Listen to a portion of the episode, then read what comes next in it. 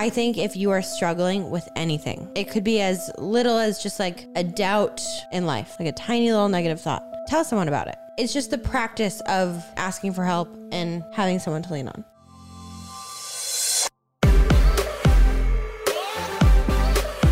What's up, everybody? Welcome back to Couple Things, with Shawn and Andrew a podcast all about couples. and the things they go through. Um, I just woke up from a nap and it was amazing. You earned it. I feel like I was in a different world for a second. Seven months pregnant. You know what? You can take a nap every now and then if you want. I think we're eight, babe. Huh? I think we're eight. I don't know. I guess is is pregnancy ten months technically? Pregnancy is 10 months. Nobody tells you. Yeah. we tough. are in the last eight weeks of it. You're crushing it. That sounds weird. It's wild. Anyways, uh, we just did an episode that we weren't really sure how it was going to go, but you guys seemed to like it, which was about mental health, addiction, and addiction within relationships and how to deal with it. I gave my personal story about eating disorders and identity and just kind of self consciousness and all the baggage that came with myself going into the relationship with Andrew. And then last week we had the Baldonis join us who spoke on a similar issue. Mm-hmm. And today we are continuing the mental health discussion uh, because it is Mental Health Awareness Month. Yes, which is very important. And this goes without saying if you are struggling um, with anything, you are just like all of us. And it is a beautiful thing to ask for help. So we will list some resources and places you can find help in the description below. Yes. Uh, yeah, we, we don't confront this topic lightly, but we want to share our uh, experiences with it. So, actually, I'm going to be talking about my difficulties with mental health. Uh, and we do want to be clear before we start. We're trying to use accurate language as we go through this. So, if we ever overstep, or if you're like a trained, you know, therapist and you know that we're discussing this incorrectly, please let us know that. Yes, Um, please. we because we are doing this in you know good faith and and really just trying to have an open discussion. So anyway, before we jump in, if you haven't subscribed to the show and given it a rating, please do so. We love this community that we built here. This is the only channel that we have comments um, on YouTube Yeah. with. So Yes. uh, please keep that coming. And shall we begin? We shall. So, baby, I gave my story of very general oversight of how I saw kind of the struggles that I dealt with with eating disorders and body image, how they crept on, why they crept on, um, and how I dealt with them. If you could, would you mind sharing the first time you felt, I don't want to say compromised, but vulnerable to your mental health? Yeah. So first of all, I gotta say, I feel very fortunate um, in the sense that this realm isn't something that has been like a wild, um, you know, presence in my life.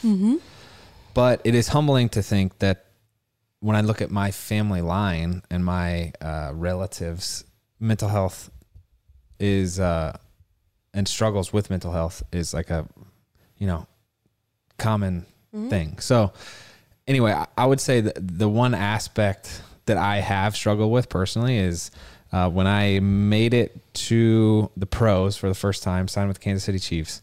I was like, obviously, I felt like the man. I felt so pumped. I was like confident uh, until about the third day of practice, and then I that was the beginning of what I classify as anxiety. And I know Shawn and I have had a lot of um, discussions about this. Again, trying to use accurate descriptors, uh, but that is the closest thing that I can relate it to. Um, and yeah, it started this really four year long experience with that, and I struggle with it. And we could dig into the details, but anxiety has been my thing. Is it hard for you to look back on and put a name to it and like and say I struggled with anxiety? like for me to sell no because no i think when i was playing football and i had like this pride of you know i, I guess there's a stereotype of football players being physically you know fit and just mentally solid i think i when i was in that moment um would have shunned from calling it anxiety but now I look back and I was like, dang, I was pretty fragile back then. So I distinctly remember.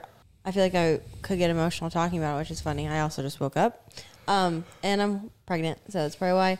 But I remember you going through that whole process, and we weren't actually together. Like we were in a relationship, but we weren't together in the same city.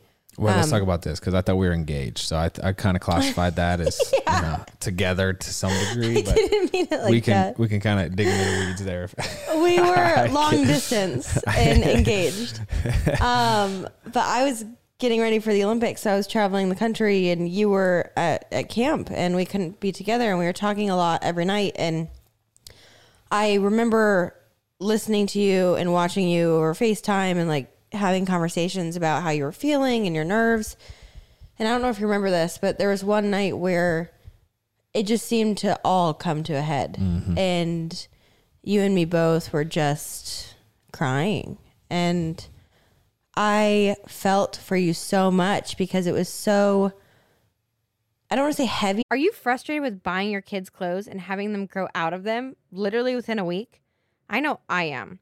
Then you need to check out Posh Peanut. I love this brand. Their clothes are amazing quality and made from viscose from bamboo, so they stretch with your kid as they grow and are four times stretchier than cotton. They have different designs you can pick from, like Barbie, Flowers, Disney, and Hot Wheels. So we let our kids pick out which ones they wanted. And of course, Drew picked the pattern with Disney princesses. Oh, yes. She loves her Disney princess pajamas. Plus, I swear their clothes get even softer the more you wash them, which usually doesn't happen with kids' clothes. I also love that their clothes are chemical free, which means they're delicate enough for babies with sensitive skin, which is something we've been paying attention to for Bear. Posh Peanut is made for infants and kids, but they also have sizes for moms and dads if you want the whole family to match. Let's be honest, every family has done a matching moment. And if you're not a parent, consider this a perfect gift idea. For real, you guys, we love this brand and they're loved by over a million parents. Check them out. Right now, Posh Peanut is offering our listeners 20% off your first order with promo code EastFam. Go to poshpeanut.com slash EastFam and use promo code EastFam for 20% off your first order. For you, but you were you were dealing with things that you had never dealt with before. yeah. and you weren't sure how to sort through it. So going back to camp at with the Chiefs, how did how did your anxiety like show itself? How did you what were you feeling at the time? I know back then you didn't you didn't know how to put a word to what you were feeling, but what what were you feeling and how did it show? So let me pause and, and kind of paint the picture here before we maybe talk more specifics. But I played football, uh, played at Vanderbilt, which is in the SEC, which is, you know, we're talking stadiums of 100,000 people. And then I went on to play professional. I was in and out for five years, uh, bouncing around a different team. So I, um, you know, the position I played in football was called a long snapper, and it's a specialized position. It's similar to like a kicker punter, where you get a handful of plays a game, but you need to be really precise, and the margin for error is very low. And I'd been doing this ever since I was like eight years old, so I was used to like the pressure, especially having played in like large college uh, stadiums. I it would obviously I got nervous and things like that you know, to the point where I would shake, Yeah. but it was never what I would classify as unhealthy, right? Like you're just used to that feeling of nervousness as an athlete. But I came out of college, I was the number one ranked long snapper uh, at uh, in the country in my class for whatever that is worth. And I signed with the Kansas City Chiefs in free agency. And I, I was literally classified as a blue chip prospect. The coach there, uh, uh, Dave Toub, he's still there this, as a special teams coach, had me as a blue chip pro, like prospect. They cut Which means top, like mm-hmm. solid. which means I'm you come locked in, in. you do your job, they're planning to keep you for good. Yes. Yeah. So I was thinking, okay, I'm going to be with the Chiefs for 10 years. They Yes. released their previous long snapper to bring me in.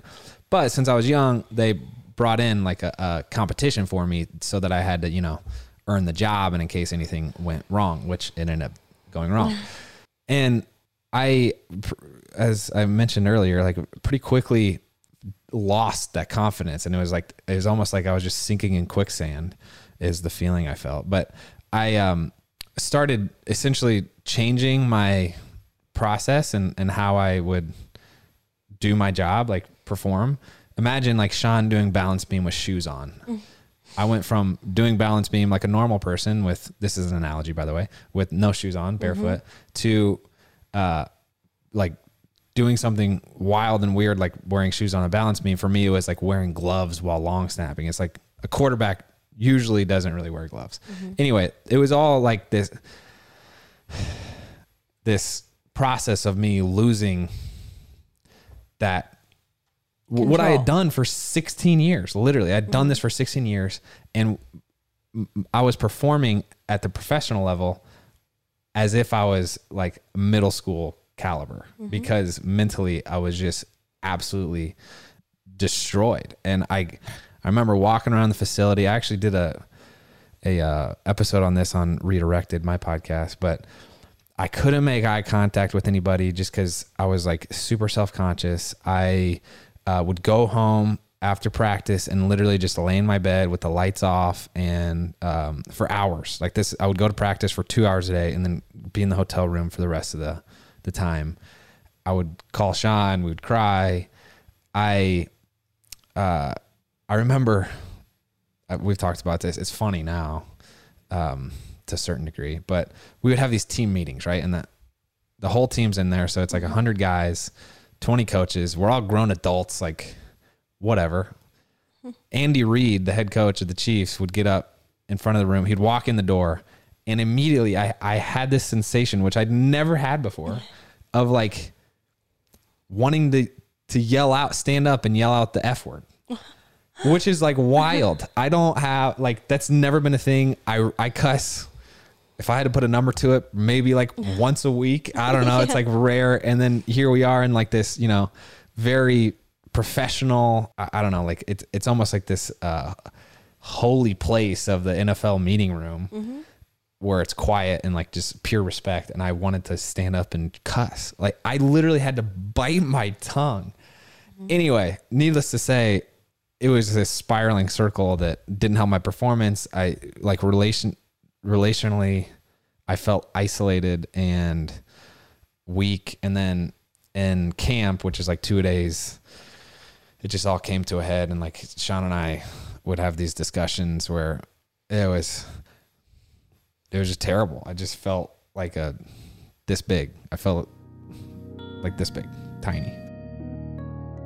I feel like, and again, back to our conversations way back then, just kind of diving into it. I I feel like one of the biggest differences and one of the challenges you you're sorting through in dealing with the urge to like cuss and not being able like wearing the gloves and not being able to look people in the eye, which like if you know Andrew is very not characteristic. I felt like when you went to Kansas City and you were faced with this challenge of proving yourself, you almost felt like you lost control over you. So let me put it this way, and I just connected this dot. Thank you for the tee up. Uh, in co- I think I had never struggled with the mental side of this because I'd always had a balanced life per se, where I would have to go to school and then I'd have to, you know, you're in a dorm, so you have a social life, and then you're in college, so there's just whatever activity to do, and it was, it was m- way more than just football for me, always. Um, but in when I made it to the pro level, there was nothing that balanced out. It was football, and that was it. Like that was it. Mm-hmm. It was just football, and so it was this hyper focus, hyper awareness of, um, of just that one thing that I ultimately undermined. This show is sponsored by BetterHelp. Shawn and I have been open about our journey with marriage counseling, and it's been really helpful for us. We all carry around different stressors, both big and small, and it's important to sort those out so they don't affect your relationships. I agree. And therapy is such a safe space to get things off your chest and figure out how to work through whatever is weighing you down. We've been meeting with a therapist individually and as a couple, and it's been a great way to sort through any stressors in the week and have better communication about how we're feeling, which is hard to do when you're busy with kids. BetterHelp is an incredible option if you're thinking of giving therapy a try. It's all online, so it's convenient and flexible with your schedule.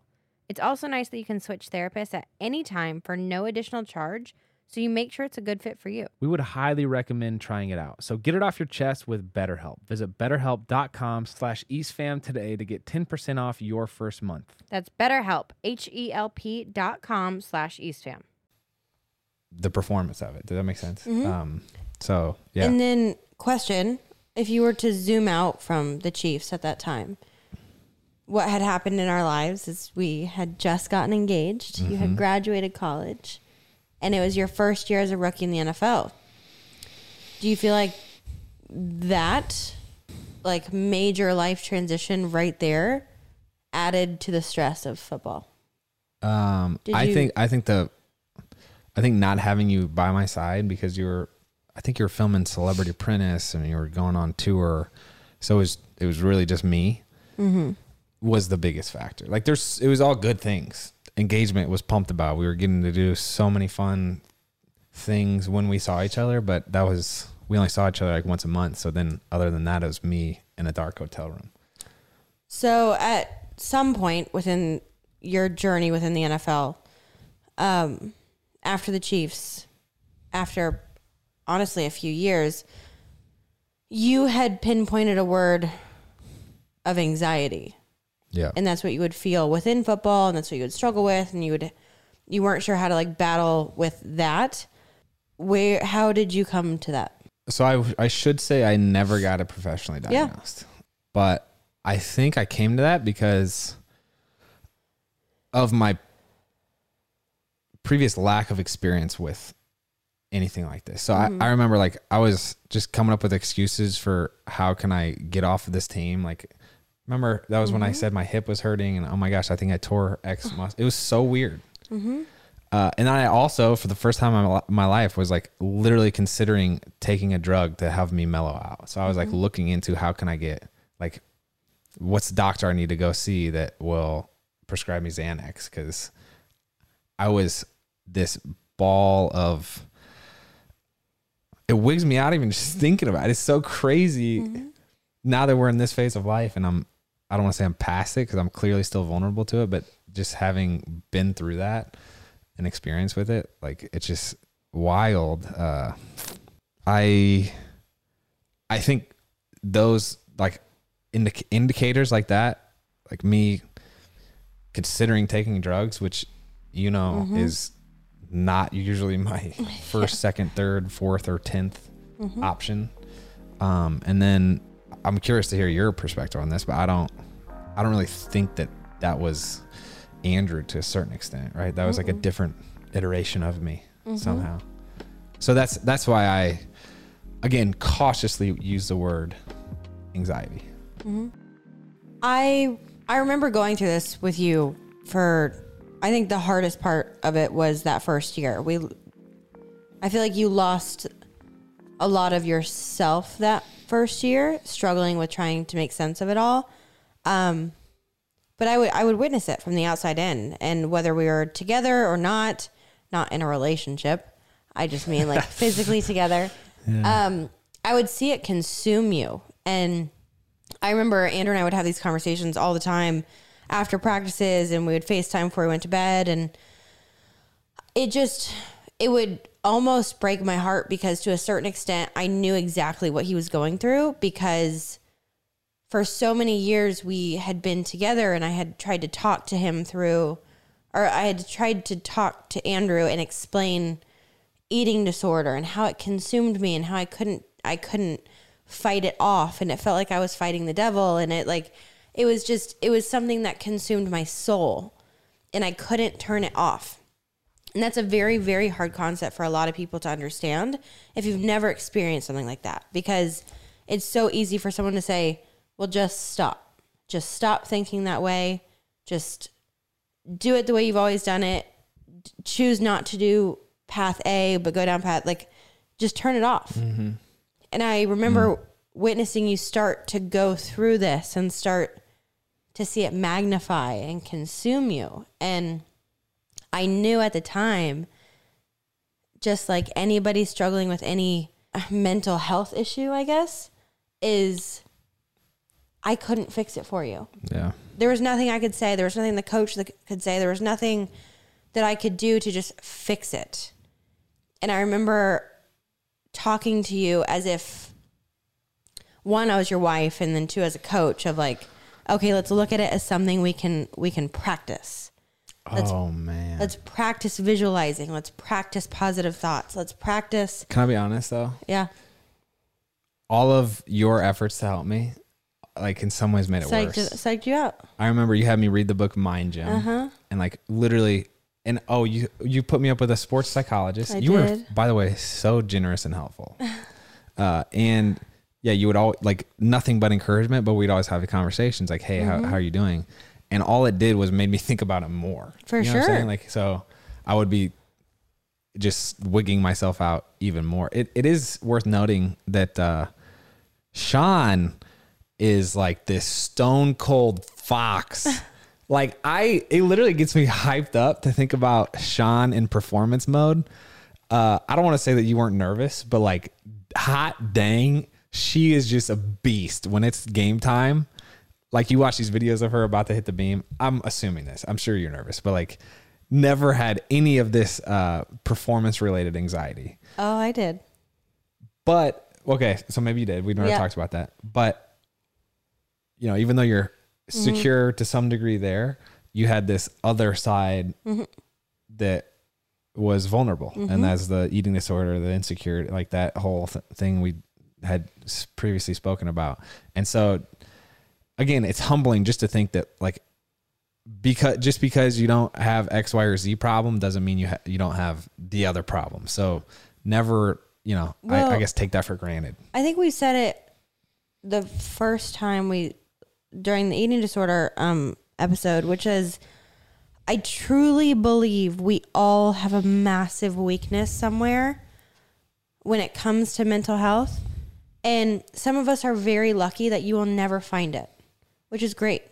That you will never come have an encounter to where it's triggered or you're like that button is pushed. You find the blind spot. But for both you and I, it takes experiencing something and it takes being triggered to a certain extent for that to come to light. And I love, I hate that we both went through it, but I love that we did because we made it through it, each of us individually. I would on the sp- as far as like a spe- if you're going to view it as a spectrum, we're at a better place right now in this. Oh, yeah. No, that doesn't mean I'm- that we're just like over it, right? No, no, I'm saying we're aware of it. Yeah, yeah, yeah. yeah. which I see as not tackling it, not succeeding in the, you know, getting rid of it, but to be aware of it and to find those those buttons, those weaknesses, those blind spots is really hard for people to do. And I think for you going through that first year it was kind of it was a major reality check for you and me mm-hmm. just knowing that okay going into our second year going into our third year or fourth year however long you wanted to pursue the nfl we have to figure out how to handle this and Yeah. how to deal with it so which leads me to the next question.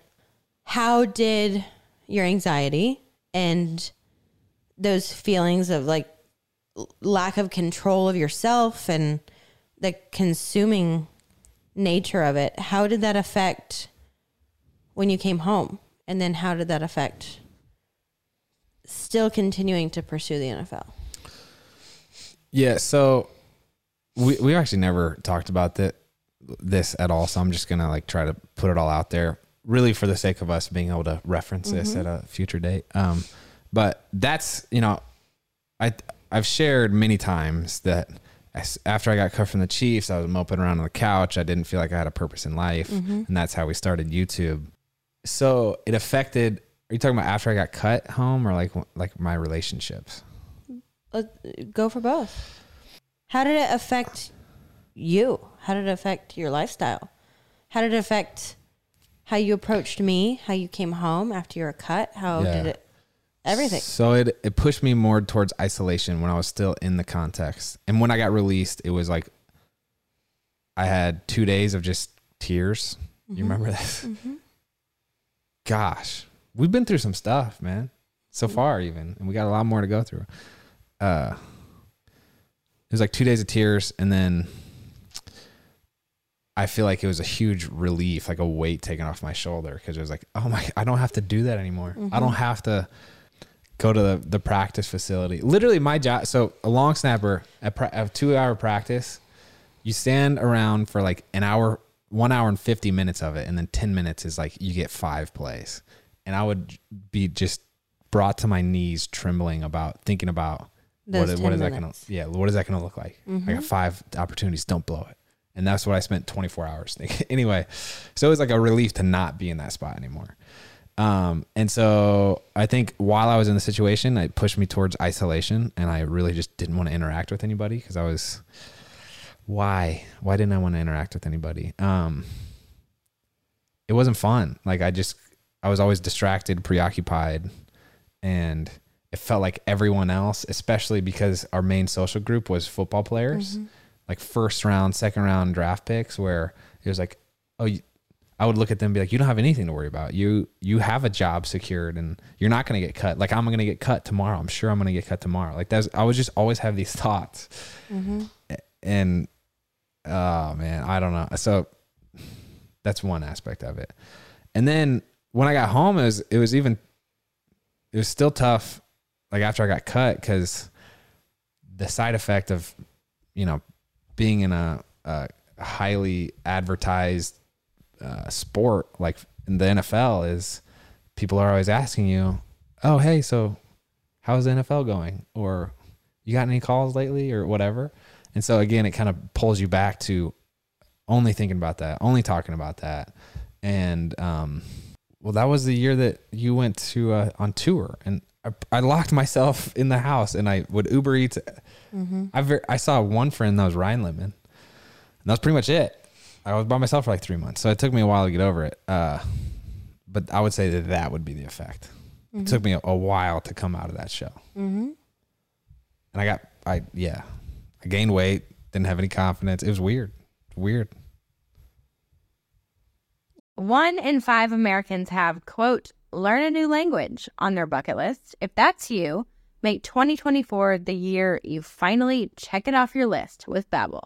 Babbel's quick 10-minute lessons are designed by over 200 language experts to help you start speaking a new language in as little as 3 weeks. Babbel's quick 10-minute lessons are designed by over 150 language experts to help you start speaking a new language in as little as 3 weeks. Plus, Babbel's tips and tools are approachable, accessible, rooted in real-life situations, and delivered with conversation-based teaching, so you're ready to practice what you've learned in the real world. Andrew and I have been learning Spanish on Babbel, and it's been so fun. We've wanted to learn a new language for so long, and have finally started.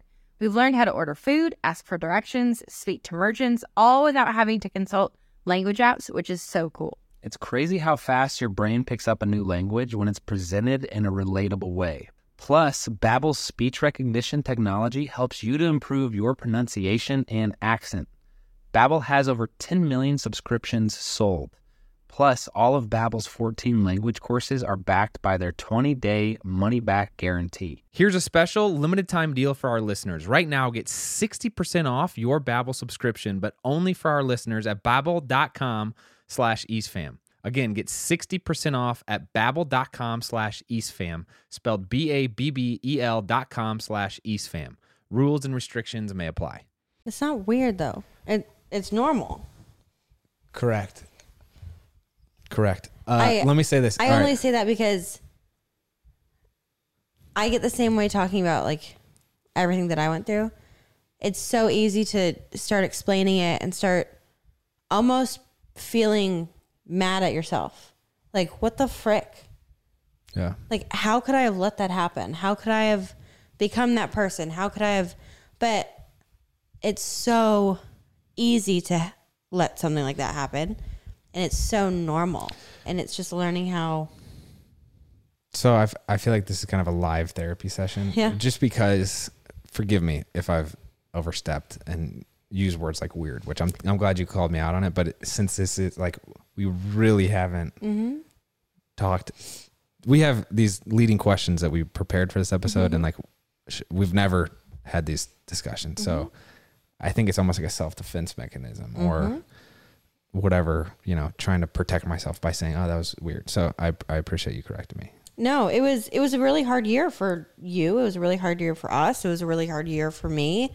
I was back in gymnastics dealing with eating disorders and addiction on tour, feeling like isolating myself. Andrew was going through all of this with football. We weren't actually able to like spend time together. We were going through all of this isolated. Mm-hmm. And having those insecurities within ourselves, we were isolating each other, isolating ourselves from each other even more. And I remember, I remember I would get to come home and visit, or you would visit, and you'd say, "Oh, I'm gonna, you know, sign up to be an Uber driver today because I'm not, I'm not capable of doing anything else in my life." And you would say, I don't know, you would just say things where you would have no confidence in yourself. Pretty self-deprecating in like a serious way. Yeah. Yeah. And it was really hard to see because, again, it's a mental journey. Every day of our life is. And we're going to go through ups and downs. And you're not just going to overcome something once and never have to deal with it again. It's going to be a roller coaster. But to see you struggle with that and to see basically your first year of football do that to you and bring that out in you and me not know how to help you was really difficult. on a lighter note, I don't know if you're going to ask this, but the, the way I ultimately feel like I was able to pull myself out of the hole or out of the spiral and regain some degree of footing. And I feel like, I feel like the words I'm using hopefully relate to people who have experienced something similar, but like, um, was really just four more years of getting signed, getting cut, going to practice with different teams, having experiences, um, going through that process. And over that time, uh, fortunately, by the way, I can't believe that teams kept signing me and cutting me because my performance was still bad. but uh, Hey, uh, okay, fair. I'm sorry. self deprecating. you don't have to apologize, but self deprecating. but the way I found how to cope with it was distraction, like literally just living a more balanced life for me is what helped me.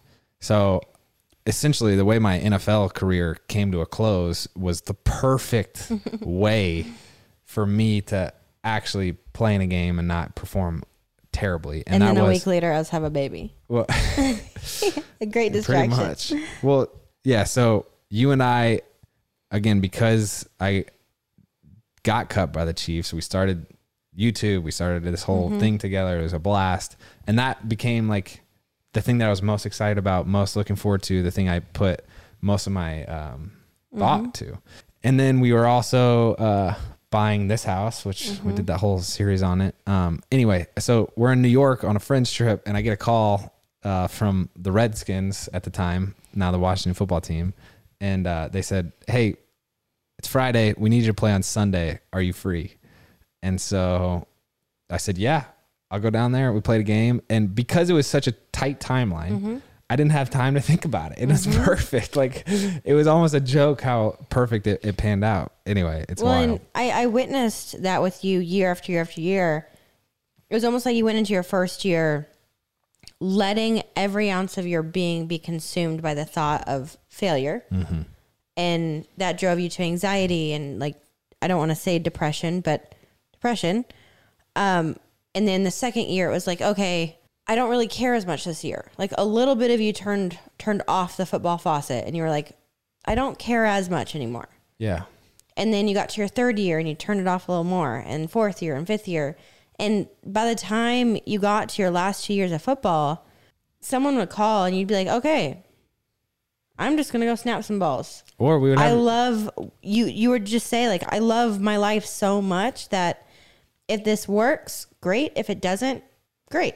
I don't care. at the very end. It got to the point where I was like, "Shawn, should I go try out for this team?" And Should I go like- try out for an like, NFL well, let's team? look at the schedule. Does it work? Okay, sure, let's go. But I say that because early on in this interview, you said you had a lack of balance going into your first year that you felt you had in college. And I feel like a lot of times when our scales get tipped too far in one direction, bad things happen. Whether it's mental illness, whether it's whatever it might be.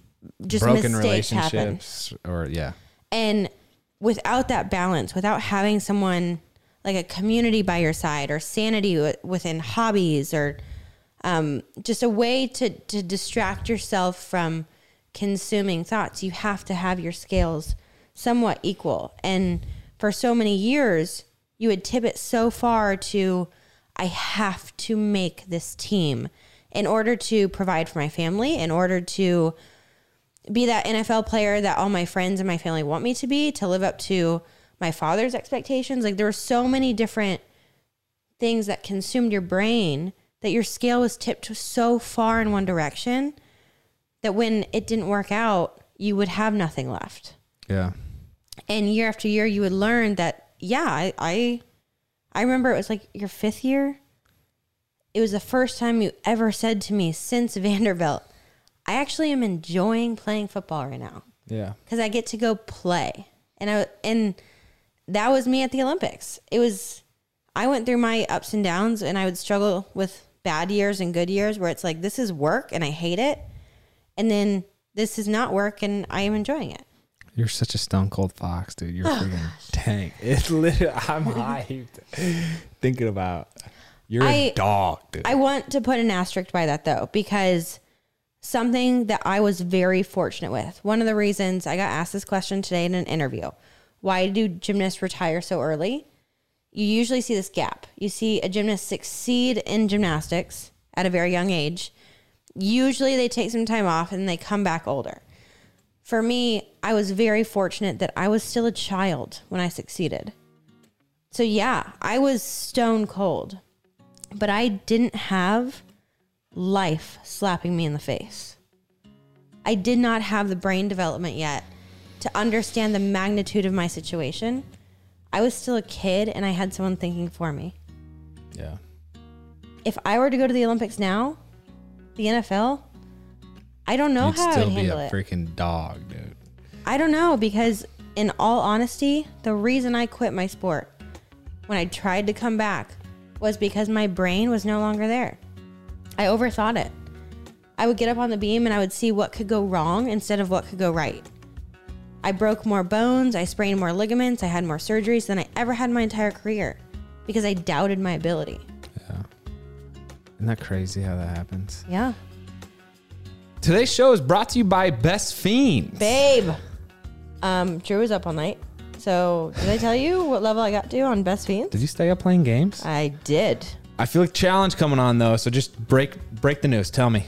I made it to five past where you were. Dang, I got some work to do.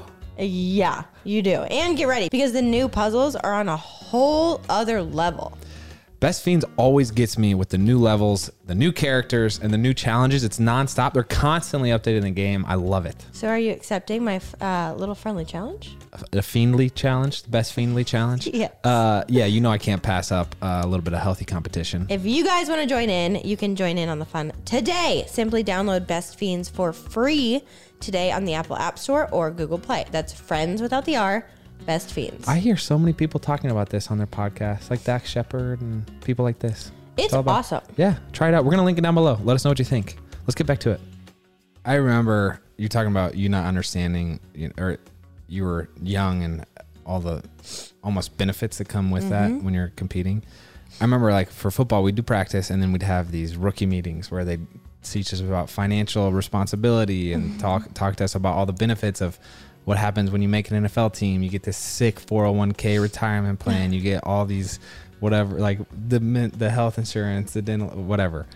And so that's another thing that like would psych me out because it'd be mm-hmm. like, oh my gosh, what a dope opportunity! Like a retirement plan. I never thought about it in my life, but now I got to make a team so I can make sure I get the retirement plan. And it was just mm-hmm. like all these different things would just layer up. But Well, and I remember in New York when you got the call for the Washington team, and we had found out we were pregnant, and it was kind of. I remember you thinking and saying, "I want to do this so we can have health insurance for when we have a baby," yeah, and and we did, by the way. we, did, but I remember us having a conversation, and I was like, "We can get health insurance."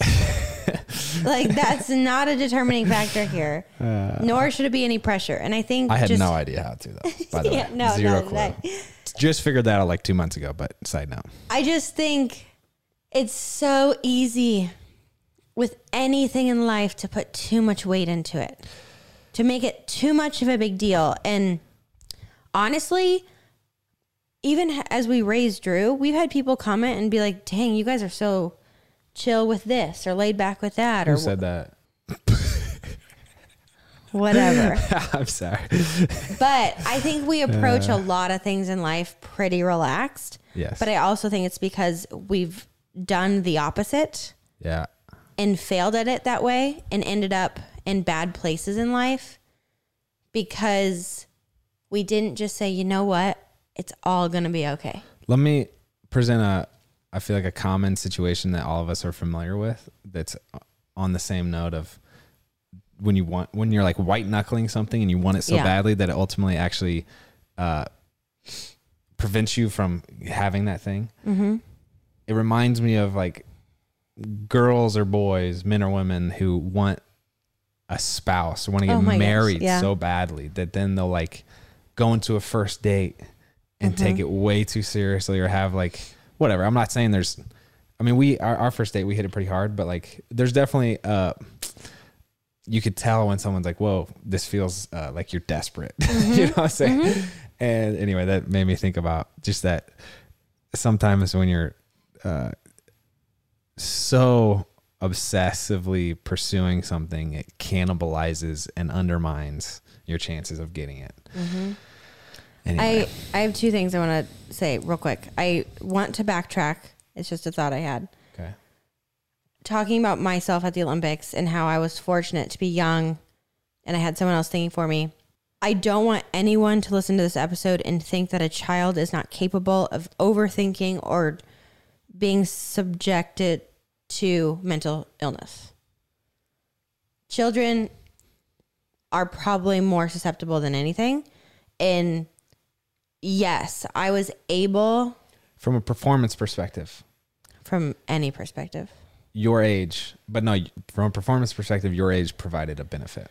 at the time for my Yeah, for, for my Yeah, yeah. particular case i at the time where i was was able to focus within my sport so well that i could win the olympics but outside of the olympics as a child i was dealing with depression identity issues eating disorders that i didn't know how to take care of so i just want to be very careful when i share that story that nobody brushes off, oh, they're just a kid. They Yeah, couldn't possibly deal with anxiety. They couldn't possibly be dealing with depression or no, they can and you always need to be aware of that for a child. Good looking out. Yeah. I, I'm curious, does it like undermine things, the fact that I never got my situation diagnosed? Well, that's what's interesting about mental health is like if you see someone with a uh, like a broken leg or no leg, it's like, oh, okay, yeah, I see that there's something going on there. But with mental health, it's like, and that's why I'm trying to be very accurate in describing my experience and just using anxiety as a term, even though I never officially got it diagnosed. But it's like, you know what I'm saying? Like, does it does it detract? I don't know. I don't know. Um, I guess I could argue that I never was diagnosed with an eating disorder, but like I never went to a doctor's office and had a doctor say to me, "Yes, you struggle from anorexia or you struggle from whatever it might be." Mm-hmm. But I think we have both worked with enough professionals in whatever field that might be, marriage therapists, sports psychologists, professional coaches, trainers, nutritionists, to understand that though some psychologists might define it as something different, we struggled at a certain point in our life and still do with these feelings. And you can lay out your feelings and struggles in a certain way, but That's what's just so hard about the whole thing, though. It's because it's so ambiguous and like uh, uh, relative. You know, almost. yeah. As far as I, I I'm, yeah.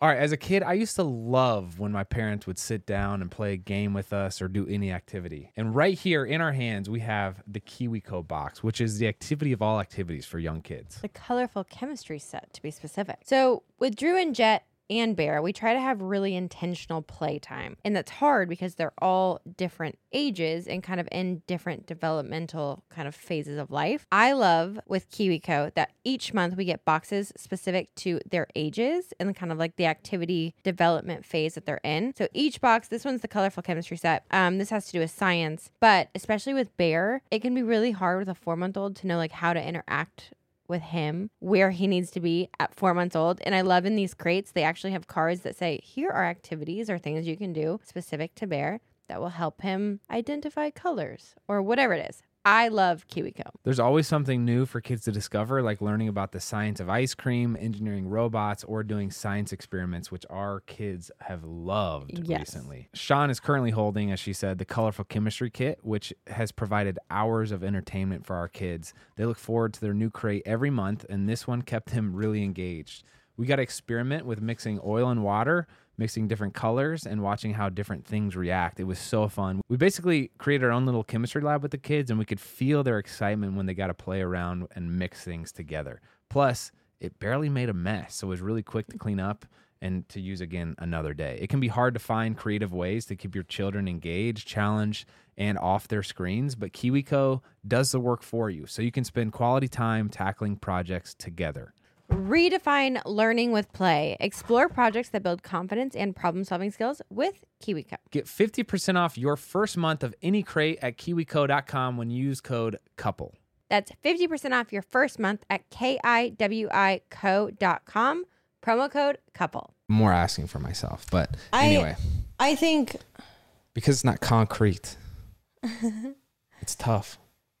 And I want to be sure as we talk about it, we're just doing people who are like diagnosed with anxiety justice by not, you know, saying, oh, you know, like flippantly saying, oh, I struggled with anxiety. think- okay. I think a way we could easily solve that is let's bring a psychologist on the show. Okay. I'm actually game for that. Yeah. I'm curious if they would just unveil all these. Oh, Andrew, you have a long list of issues. Yeah. Anyway, I do want to share um, the fact that I am very thankful for the idea that through my situation, there was always some degree of hope. I feel like, at least in the sense of uh, positive communities, a friend that was there for me, and um, ultimately, when I look back on my NFL career, I'm thankful that I went through all that. Mm-hmm. I'm thankful. Don't get me wrong. I'm thankful for where I am now, but um, I wouldn't have learned the things I did, you know, had I not struggled through that. So, yeah, I guess moral of the story being there's always hope, and you can, um, you can see a better day. Just get there, you know, Mm-hmm. in whatever way is right for you. I don't feel like I really hit that, you know, closing as a home run, at least based off your reaction. That might be a hard episode to follow, just kind of like the eating disorder one. Again, we aren't professionals in this field, but we have both been through some stuff and still continue to struggle day in and day out to make sure that we um, take every precaution we can to make sure we don't get to the places that we were at these times At our worst. at our worst. Um, and I, I want to be realistic in saying we probably will. We probably will. But we have each other. We're not afraid to lean on each other. And we aren't afraid to ask for help, which took both of us a while to to come to, but I think that's very important. So I say that because I think if you are struggling with anything, as I mean, it could be as little as just like a doubt in life, just like a tiny doubt, like a tiny little negative thought. Tell someone about it. Make sure you have someone that you can say, "I I feel a little unsure whether if I should wear this skirt or these shorts." It's just the practice of Well- acknowledging it, asking for help, and having someone to lean on. Yeah, let, let me preface that though by saying ask someone who cares and is a loving uh, presence in your life, to be honest with you. Yeah. And, and there's a, a right and a wrong person to do it with and a right and a wrong way to do it. So keep that in mind. Yeah. But okay, well, that's my story. Would love to hear uh, yours. Maybe you're an athlete, maybe you're not, um, but we'd love to hear them. So if you're able to uh, leave a comment on the YouTube channel or uh, in the rating, please do so and subscribe to the show while you're over there, whatever you're listening. And we will see you next week. We have a great episode planned. That's all we got for you today, though. I'm Andrew. I'm Shawn. We are the East fam.